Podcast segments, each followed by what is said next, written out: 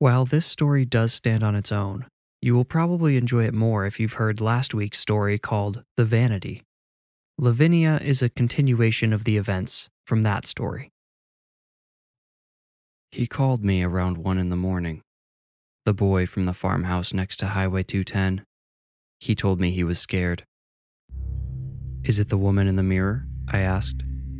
He told me she had started appearing everywhere, in every reflection of metal or glass. Even when he dreamed, she was there.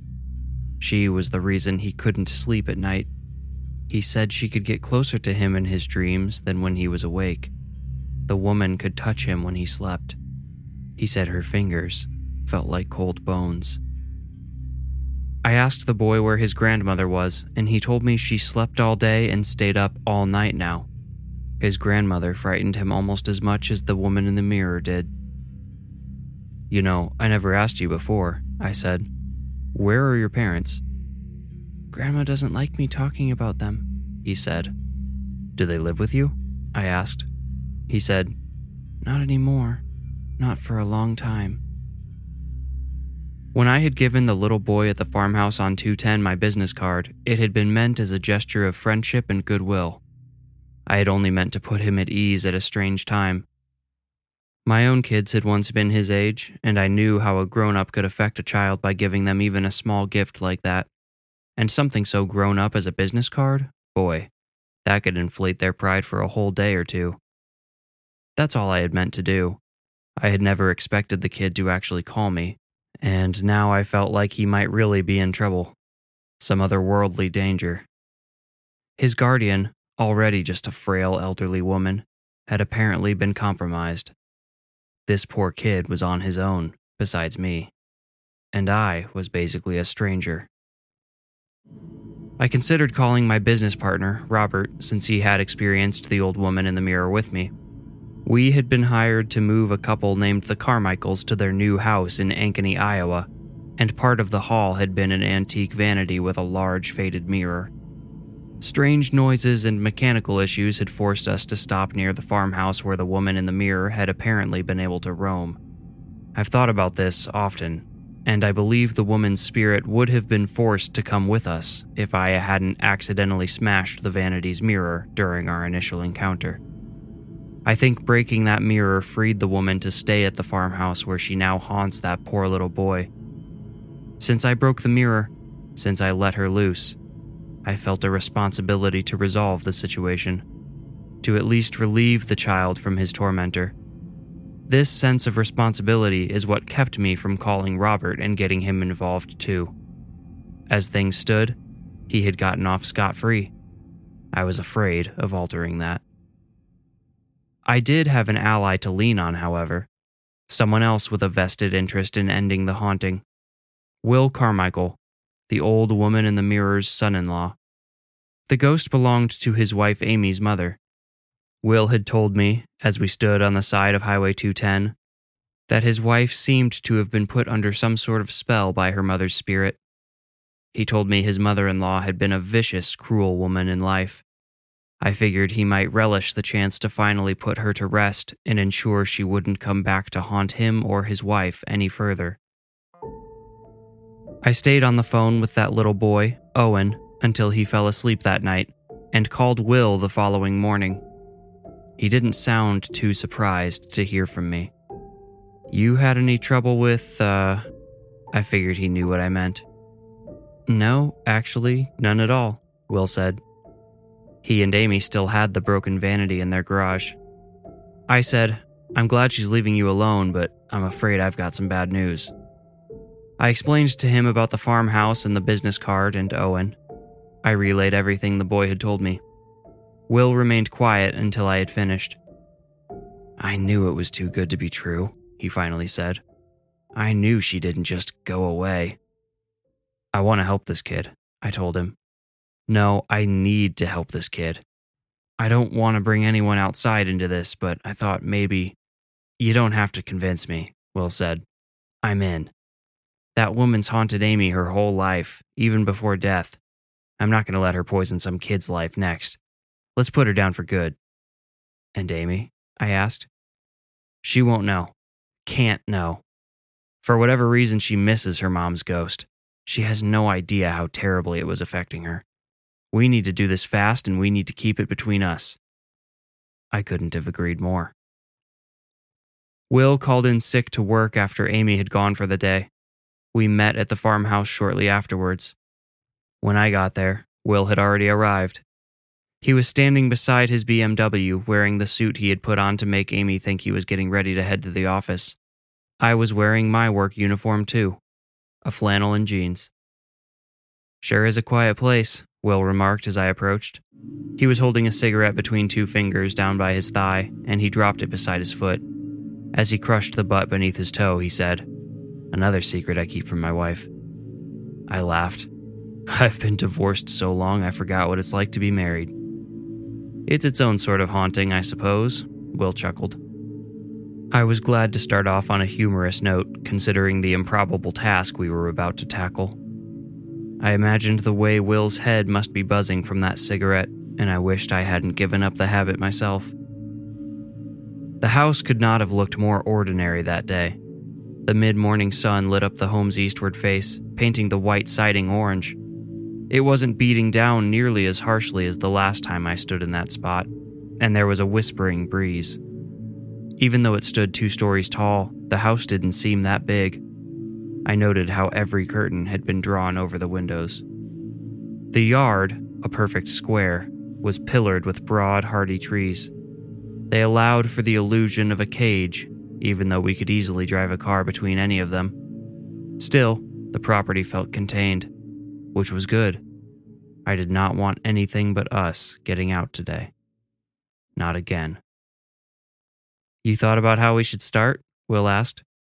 I couldn't help but smile as I shook my head.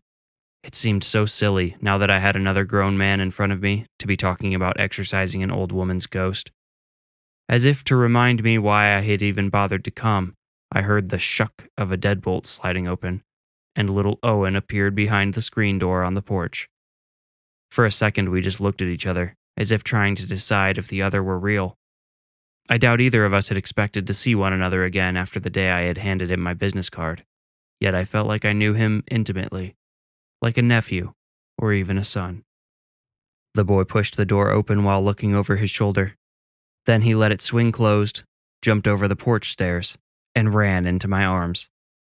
We hugged for a few seconds before he broke away and whispered, Who's that? He looked warily toward my friend in the business suit. That's my friend Will. He's here to help us out, I said. Will crouched beside him and held out his hand to be shook. Will Carmichael, what's your name? Owen answered, with the automatic addition of, I'm five. Well, Owen, your ghost messed with me before it came here. I want to help you get rid of her for good. How does that sound? Owen nodded vigorously, and I tousled his hair. I asked, Your grandma around, kid? She's sleeping upstairs. Did she know we were coming? Owen said no. He hadn't told his grandmother anything about me or our conversation. I felt a little queasy at this. If one of my girls had been talking to a 50 something year old man in secret, I'd have blown a gasket. That man's days would have probably been numbered. Then again, that's because I'm a good parent. This kid's parents were AWOL and his grandma had flown over the cuckoo's nest. Regardless, I was glad I had brought Will along to witness whatever went on in the house later. I don't think any of us particularly wanted to go inside. Owen drew us a map of the house in the gravel driveway so we would know the layout. According to his crude sketch, the ground floor consisted of a living room, dining room, and kitchen. Also, a small entryway and a mudroom with a half bathroom hidden behind the kitchen. The second floor was all bedrooms, four total, and another full bathroom. He showed us which room was his and which was his grandmother's. He pointed to a third with the twig he had drawn with. That's where she lives now, he said. The old woman? I asked. He replied only with a deep, shaky breath. How do you know she lives there? Will asked. Owen said, I can hear her walking around in there sometimes. She always keeps the door closed, except for when she comes out at night with Grandma. I saw Will shudder. I wondered if his flesh was as topographically goosebumped as my own. We couldn't stall any longer. Neither Will nor I could think of any more questions to ask, and Owen didn't have anything else to add. The three of us stood there, looking up at the house. Three unrelated generations of haunted dudes. A crossover between Two and a Half Men and Ghostbusters. Owen led us up the steps through the flimsy screen door. The smell of hardwood and old books met us in the entryway. As I took it in, it reminded me of my own grandparents' house. Theirs had had yellow plaster walls and naked hardwood floors just like this one. My grandparents' house had always been bright, warm, and welcoming, though. Never dark and foreboding like this one. Can we open up some curtains? Will asked. When there's no light, Owen said, looking around, I don't see her as much. I thought about how he had been seeing her in mirrors and other reflections. Without much light, I supposed she probably wouldn't appear as often. Smart kid. Only, just because he couldn't see her didn't mean she wasn't there. The day we met, he had called her the Invisible Lady, his mispronunciation of invisible. I had a feeling the lady could move about wherever she pleased without being spotted, and that feeling felt a lot like being watched. Hey, Chris, Will said. We should let his grandma know we're here. I wouldn't want her coming down the stairs and finding a couple grown men hanging out in her house. She won't wake up, Owen said. She only wakes up at night. I shrugged at Will, and he nervously looked away. Unfortunately, I had also met Owen's grandma on that hot day a few weeks prior. She had slammed the door in my face because, as she put it, our lady friend had warned her about me and my partner Robert. We, of course, had not been traveling with anyone else. That's when Owen had pulled us aside to tell us about the invisible lady. Her warning, I believe, had been the result of a misunderstanding.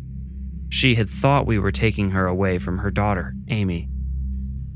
As I reflected on the past, a shadow shifted in the corner of my eye. When I looked down, Owen was already looking in the direction of the movement. Will swallowed hard enough to be audible. He asked, So what's the plan? Owen looked up at me expectantly. I didn't have much of a plan to share, but decided this was the moment to reveal the one item I had brought with me, thinking it might give us some sort of advantage. From my pocket, I drew a small object wrapped in parcel paper. Carefully, I unwrapped it. I had to move gently and slowly to avoid cutting myself on the edge of the mirror shard within. Will understood what it was immediately. He probably recognized the faded glass which had stared at him from the antique vanity while he slept every night. I explained where the shard had come from to Owen. Does it have special powers? he asked innocently. I'm not really sure, I admitted, but I wondered if it might draw the woman's spirit out since it used to belong to her. We all three stood there silently for a moment, with begrudging acceptance. I realized the other two were waiting on me to make a move. I supposed it was only natural for me to lead them. I just wished I knew what to do. Well, let's retrace the steps of that day, yeah? It started when Owen heard a knocking on the door, but he couldn't see anybody. His grandma apparently could, though, because they had a conversation. Grandma let the lady inside, Owen added. They talked right here. He pointed at the floor. I wonder if she needed an invitation to come in, or maybe to stay, Will speculated. I nodded along. But she wasn't done with us yet. In fact, the worst was still yet to come for Robert and I. She must have gone back to the truck to, I don't know, maybe try to get us to take her back to Amy?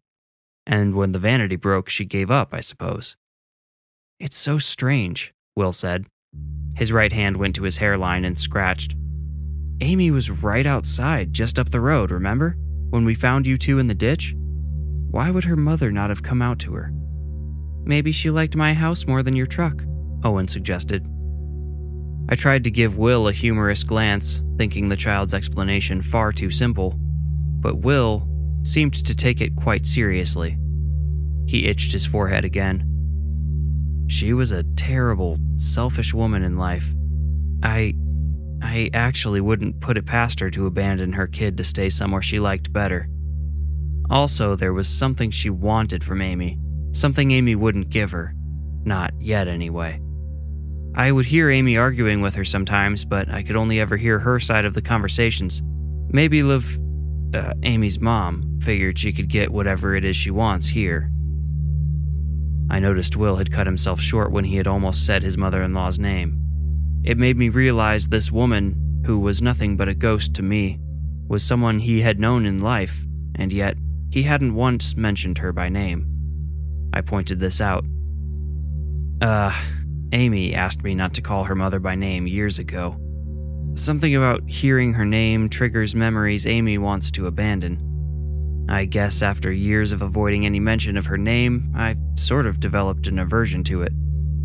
What was her name? Owen asked. It sounded important to him.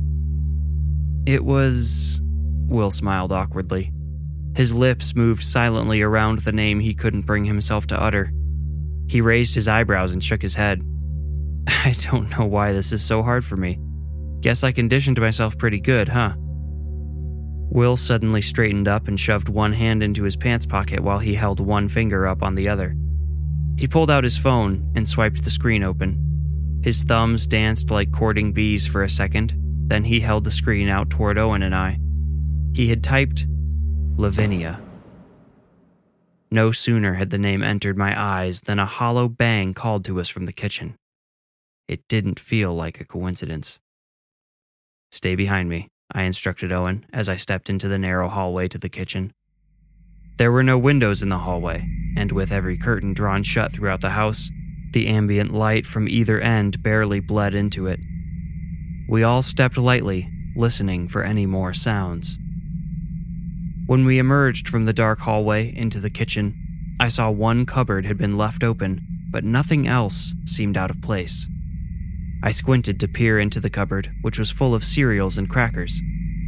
Unless ghosts enjoy the occasional bowl of Apple Jacks, I found it unlikely our Lavinia had been the one to open the cupboard. Out of habit, I closed it. The thunk of wood on wood gave me pause. It almost matched the sound we had heard from the entryway. As I replayed both sounds in my memory, I realized I was staring at myself. The front of the cupboard had a narrow mirror attached to it. Will made a noise behind me, and I gave him my attention. The mirror, he said. Owen, has that always been there? I thought Will was overreacting, but Owen shook his head no. Before she started sleeping all day, Grandma put mirrors everywhere. This is one of the new ones. I cringed away from the mirror, which suddenly felt unholy to me. I thought about the sound we had heard, how it could have been the cupboard door slamming against the one beside it. My imagination played a video of Lavinia leaping from the mirror with enough force to leave the door open behind her. Can you take us to all the new mirrors? I asked Owen. He gave me a dutiful nod. I think he was glad to have an important role. I took down the mirror on the cupboard before we left the kitchen and left it face down on the counter. There were two mirrors in the dining room, one facing north and the other east. In the living room, there were two more, facing east and south. Owen showed us that we had walked past two mirrors in the dark hallway. These faced east and west, but were spaced far enough apart not to reflect one another. I had started to notice a pattern no matter which way the mirrors faced or how many were in a room. They never crossed reflections. I considered the only room which had one mirror so far, and realized it might have been so because the mirror on the cupboard would swing. Any other mirrors in the kitchen would have caught the reflection of the cupboard mounted one every time the cupboard was opened.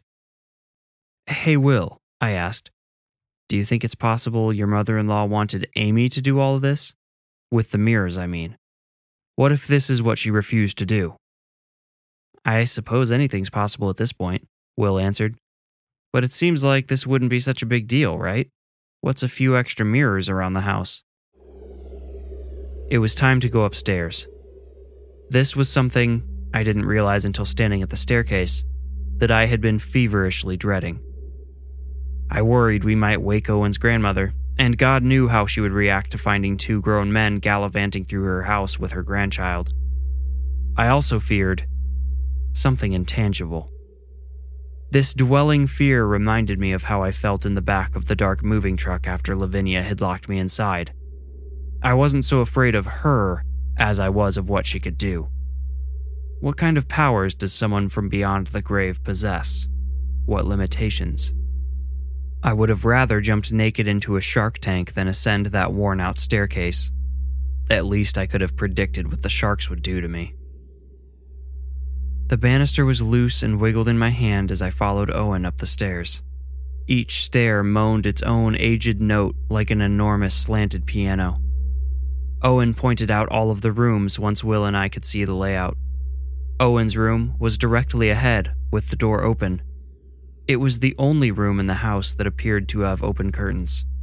The light spilling from his doorway reached as far as the stair landing. Owen explained she always opens my curtains when I'm not in there to make me afraid to go in my room. He showed us the guest bedroom first, which had become more of a storage area. Owen's grandma apparently didn't entertain guests often. Grandma doesn't think it's safe to go in the attic anymore, so this is where she keeps all of her decorations and stuff, Owen explained. The room, I noted, contained a myriad of objects, but no mirrors. So now there were only two rooms left unopened the grandmother's bedroom and the room Owen said had been claimed by Lavinia. Not feeling particularly excited to explore either, I asked Owen if we could take a look at his room next. He anxiously led us to the doorway, but would go no further. I was disappointed to see how plain his room was. He didn't have any posters up, no comic books laying around. It was neat and orderly, a plain green comforter was tucked in military style around the mattress. My bedroom never would have looked like this when I was a kid. I felt proud and also a little sad for him. He seemed to be coming up in an unnecessarily strict house. I thought again of his parents and wondered where they could be, if they were still alive, of course. The most disturbing observation I made, one that made me sick, was the mirror mounted on the wall, facing Owen's bed. I asked, Has that always been there, or. Owen looked uneasy. He said, No, Grandma makes me keep it there. She put it up when she put up all the other ones. Will surprised us both by stepping around me, grabbing the mirror, and yanking it off the wall. One of the screws that had been holding it up took a chunk of plaster with it, the crumbling sound drew our eyes away from the mirror's surface, but we all saw something moving across it in our peripheral vision. You. You saw that too, right? Will stammered. I swallowed hard and nodded. Will held the mirror up in the place it had been.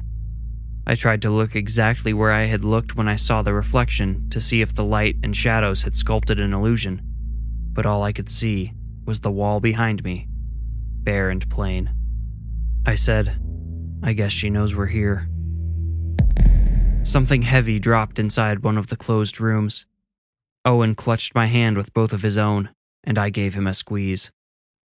That's Grandma, he whispered. Will stepped back into the corner, out of sight from the doorway. I gave him a knowing nod. He would be our element of surprise if the confrontation with Granny went sideways. The further of the two closed doors opened slowly. No light emerged from it. What did emerge was the smell of unwashed sheets and bad breath. I involuntarily curled my lips at the dank air which escaped that dark room. A greasy, crooked old woman, who looked like she aged a decade since the last time I had seen her, stepped into the light. Her hair, flat on one side and blown out like lightning on the other, had gone weeks without a wash. Her pale skin had a blue undertone, and her eyes were sunken in. Dark bags hung beneath them.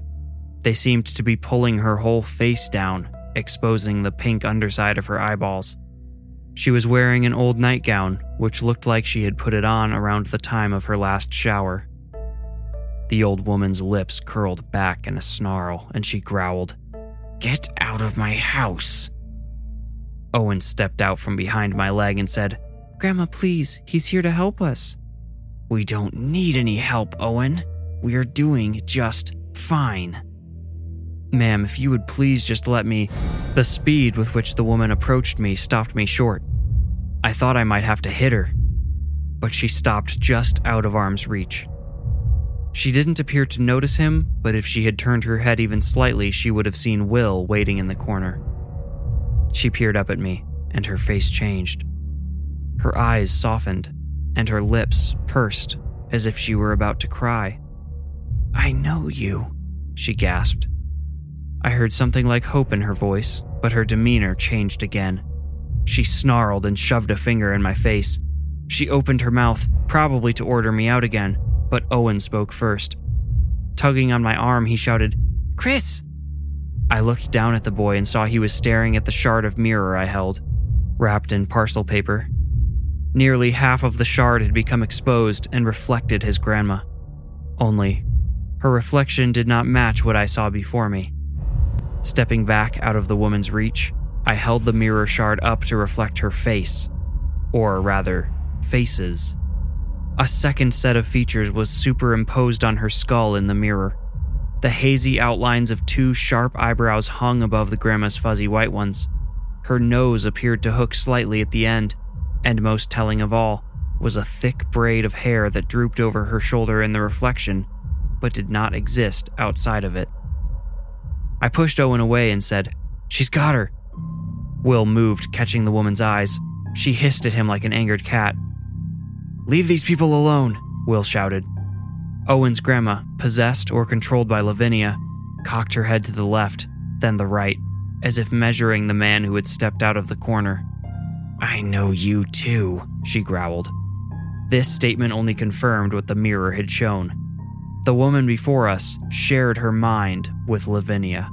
For, obviously, Owen's grandma had never had contact with Will before. Well, then you should recognize this, I said, holding the shard up again.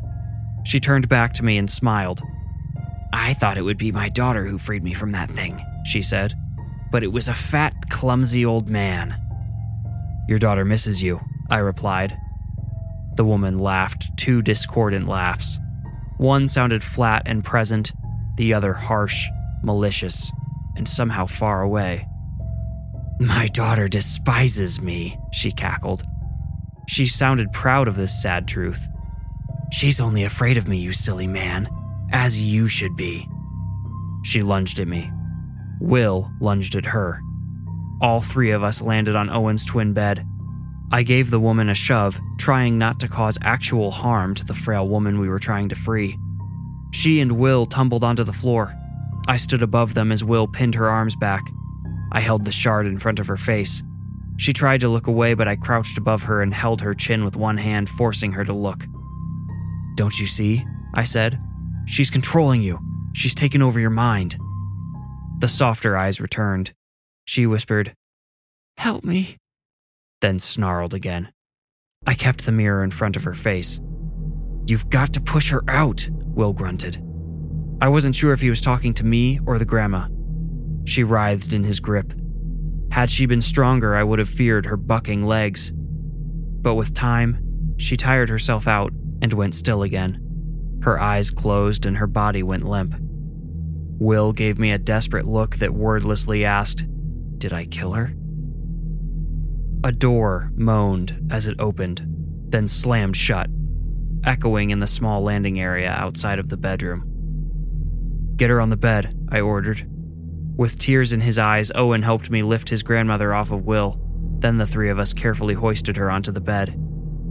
Is she okay? Owen asked. Hang on, buddy. We'll check on her, I answered. I started feeling her wrists for a pulse, but could not detect one. I thought I felt a faint pumping for a second, but then I lost it. Will had two fingers on her neck. Anything? I asked. He looked up at me, scared. I said, I'm going to call an ambulance. No, Owen shouted, almost angrily.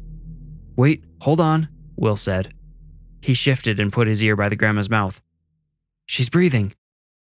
Her pulse must be too faint to feel, I said. Owen, what's your grandma's name? Oh, uh, Judy. Hey, Judy, can you hear me? I asked. There were sounds in the next room footsteps, like Owen had described hearing before. He said Lavinia had taken over that room. I couldn't imagine what she might be doing in there. Judy wouldn't respond. Owen, what's in that room? I asked the boy. It's my parents' old room. It's where they used to stay all day. It's where Daddy. Where Daddy went to sleep. What do you mean? Mommy and Daddy did bad things together. Grandma says I'm not supposed to talk about them. Owen, listen to me, I said. I think I have to go in there to face Liv. the ghost. I need to know what's in there, all right? Do your parents still live in that room? Owen shook his head. It's okay to tell me, son. I know your grandma doesn't want you to, but it might be really important. Owen looked down and said, Daddy did too much of the bad stuff and couldn't wake up. Grandma had to call for an ambulance, but police officers came too, and they took Mommy away. Grandma says Daddy never woke up, but she won't tell me what happened to Mommy. Probably locked up for manslaughter, I thought. It's a story I'd heard before. One person ODs and the other goes away for supplying the stuff that killed them. Five years old, and Owen had already experienced more tragedy and trauma than I had in over 50 years. And it sounded like a good portion of that trauma had a station in the one remaining closed room. No wonder Lavinia had made that room her home. She was fed by fear, pain, and misery. From what Will had told me about Amy's childhood, I guessed Lavinia had been fueled by hurting others when she had been alive, too. Some of her own children had been driven towards drugs and met their own untimely ends. Perhaps her predisposition towards creating misery on Earth is what convinced Hell to allow her to stay. The mirrors had something to do with all of this. It was no coincidence Judy had put them all up. I thought about the way those mirrors were mounted not one of them facing the other, and had an idea. I would only have one shot at it, though. Then, who knows? Will, I want you to call an ambulance for Judy, I said.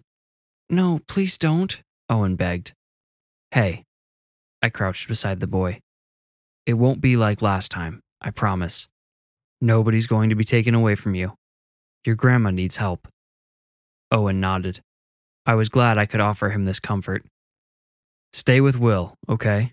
No matter what happens, I want you two to stay together. What are you going to do? Will asked. I picked up the mirror leaning against the wall next to him. I'm going to do what I promised I would, I said. I'm going to send this old lady to where she belongs. I closed the door to Owen's bedroom and set the tall mirror down by the other closed door. The keyhole flickered as a shadow passed it by on the other side of the door. I ran, but not out of fear, out of determination. As quickly as I could, I gathered four mirrors from downstairs. That was how many I could carry, and returned to Lavinia's room. I expected to find the door locked, but found it actually gave no resistance. The hinges barely complained as I pushed the door inward. On the other side was a dusty, empty bedroom. The closed curtains, glowing with rectangular halos, were nearly the only objects in the entire room.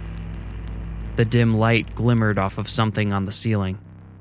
No, a little lower. I had to step aside to make it out. Someone, Judy, I supposed, had tied a mirror to the blades of the ceiling fan. I shivered as I approached. Looking up at the mirror kept me from watching the dark corners around me. But my peripherals caught something a shift in the darkness to my left, a tickle of air moving past. Hey, I cried on instinct, as if scolding a dog that had rushed me. She was there. Even without seeing her in the mirror yet, I could feel her all around. I rushed back into the hallway and gathered the mirrors in my arms. I proceeded to place them, one on each wall, with the fifth on the floor directly beneath the fan. As I set each one down, I spoke to Lavinia. You don't belong here, old lady. This boy, his grandma, they've done nothing to you. Your beef is with your daughter. I'll give you a choice. You can surrender to me now and go back to Amy, or you can make me send you away. After I set the fifth and final mirror, I gave Lavinia a few seconds to respond. This felt stupid, and if I did it all again, I would have cut straight to the action. Giving her this opportunity almost caused my plan to fail. The mirror behind me fell flat and I heard it splinter. The one to my right started to tip, but I caught it. The next one to the right flew at me and smashed against the wall near my head. Lavinia! I lunged for the curtains, bent the flimsy aluminum curtain rod, and yanked them down to the floor. Light flooded in and bounced all throughout the room. I righted the mirror I was holding and crawled to the one that had cracked. As I set that one upright to allow its spiderwebbed surface to catch the light, I heard a subhuman hissing behind me. I turned only in time to see something shapeless and black flash across the mirror on the floor. Out of the corner of my eye, I saw it flash on the untouched mirror on the wall to my left, then on the ceiling. It started to seem smaller and move quicker as it passed to each mirror. In every reflective surface were dozens of miniature clones of the other mirrors. The shapeless thing was trying to find a way out but had gotten lost in infinity. I wonder to this day if I could have turned all of those mirrors away from each other and left Lavinia stuck in whatever dimension she had happened to find herself in last. But I couldn't risk allowing her to climb her way out and torment Owen and Judy again. I had to offer her a way out that involved putting some distance between her and the farmhouse. Lavinia? I shouted again, although with less hostility. I'm holding a piece of Amy's mirror in my hand. The black mass stopped on the mirror in front of me and became the hazy shadow of a woman. She was probably 15 repetitions away. If you can enter this piece of mirror again, I'll take you back to Amy. You'll leave these good people alone, understand? She didn't respond, but reached a claw like hand upward or outward. It was hard to tell in the disorienting reflections. Lavinia slowly pulled herself closer to me. That's right, but take it slow. Any sudden movements and I'll turn on the ceiling fan. This place will look like a disco. I wasn't sure she would understand the implications of me adding a spinning mirror to the chaos, but she obeyed my instructions. Again, she clawed her way through the other layer of reflection. When she had climbed into the final frame, I went to each of the other mirrors and turned them around. I then turned the mirror which held her away from the ceiling fan and held up the shard I had been hiding behind my leg. Lavinia poured from one mirror into the piece of the other in my hand in a breath like vapor. Once I was sure I had her, I pointed the shard at the mirror on the ceiling fan and set it on the floor. I then went to each mirror and turned it back around. You stay right there or you'll get lost again, and this time I won't help you find your way out, I told her. Then I went to Owen's room again. The medics are on their way, Will said. I asked, How's she doing? And Will gave me a disconcerting shrug. Wanting to wrap up my plan and distract Owen at the same time, I asked, Hey Owen, you got any duct tape? He nodded, pulled himself up from his knees, and ran out of the room. I listened to him thump down the stairs, then told Will what I intended to do. Are you sure? he asked. If it works, I'd feel better taking it from you. I mean, she is my mother in law. It's better this way, I replied. I had already thought of this. If she ends up getting out while you have her, she'll take out all of her anger on you and maybe even Amy. If she gets out while I've got her, she'll just want to get away to try to find someone she's connected to. She has no personal attachment to me. It's flimsy, but you've convinced me, Will said. Owen returned with a fat roll of shiny duct tape. Come on, I said to Will. I'll need your help with the next step. I told Owen to stay with Judy, and Will and I entered the mirror room. Lavinia had returned to formlessness and turned the mirror shard on the floor to onyx. I grabbed the mirror that had splintered and shook it until every piece had fallen out of the frame. Will helped me gather the biggest ones, and together we crafted a sort of bowl out of them and secured it with duct tape. This can be the lid. Will offered me a wide piece of mirror. I took it and set it aside. Then I placed the blackened mirror shard into the glittering bowl thing. Before Lavinia had a chance to do anything, even scream, I slid the big piece over the top of the bowl and wrapped the whole thing in three layers of duct tape. I only stopped when Will put a hand on my back. So Owen went with Judy to the hospital. She only had to stay one night before they discharged her with a clean bill of health. Once she was back to her usual self, she borrowed the business card I had left her grandson and called me to say thank you. She told me that shortly after Robert and I had left her doorstep a few weeks back, she had begun to have memory lapses. Whenever she was herself, she didn't have the energy to do anything but get into bed. I explained as little as I needed to, not wanting to bother the poor old woman with the details of her possession, or whatever that was. I haven't talked to Will since we parted ways that day. We both agreed it would be better if we maintained as little contact as possible. If either of us had any reason to suspect Lavinia had gotten free, that would be the only reason we would speak to one another in any form. I still have Lavinia. She's still wrapped in all those bits of mirror and duct tape. At first, I put the makeshift cage into a good wooden box to keep it safe. Then I bought some rectangular and square hand mirrors to line the box and make a double layered container, and put the original one inside of that. And that container is now locked in a fire safe in an undisclosed location. I'm doing some research into what I could do to get rid of the old ghost for good. In the meantime, I don't see her getting out. I hope she feels as helpless as she made those around her feel. Maybe a taste of her own medicine will calm her down, even her out, make her a reasonable old spirit. But I tell you what, I won't be the one who tries to find out.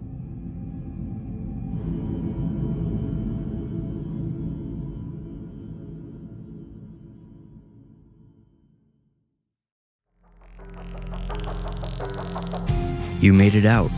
Congratulations. If you enjoyed the story, please rate and review this podcast wherever you like to listen. Reviews are the best way to support the podcast and help it grow. You can also become a patron at patreon.com slash thewarningwoods. If you want more creepy content, including the images that accompany each story, follow me on Instagram at The Warning Woods.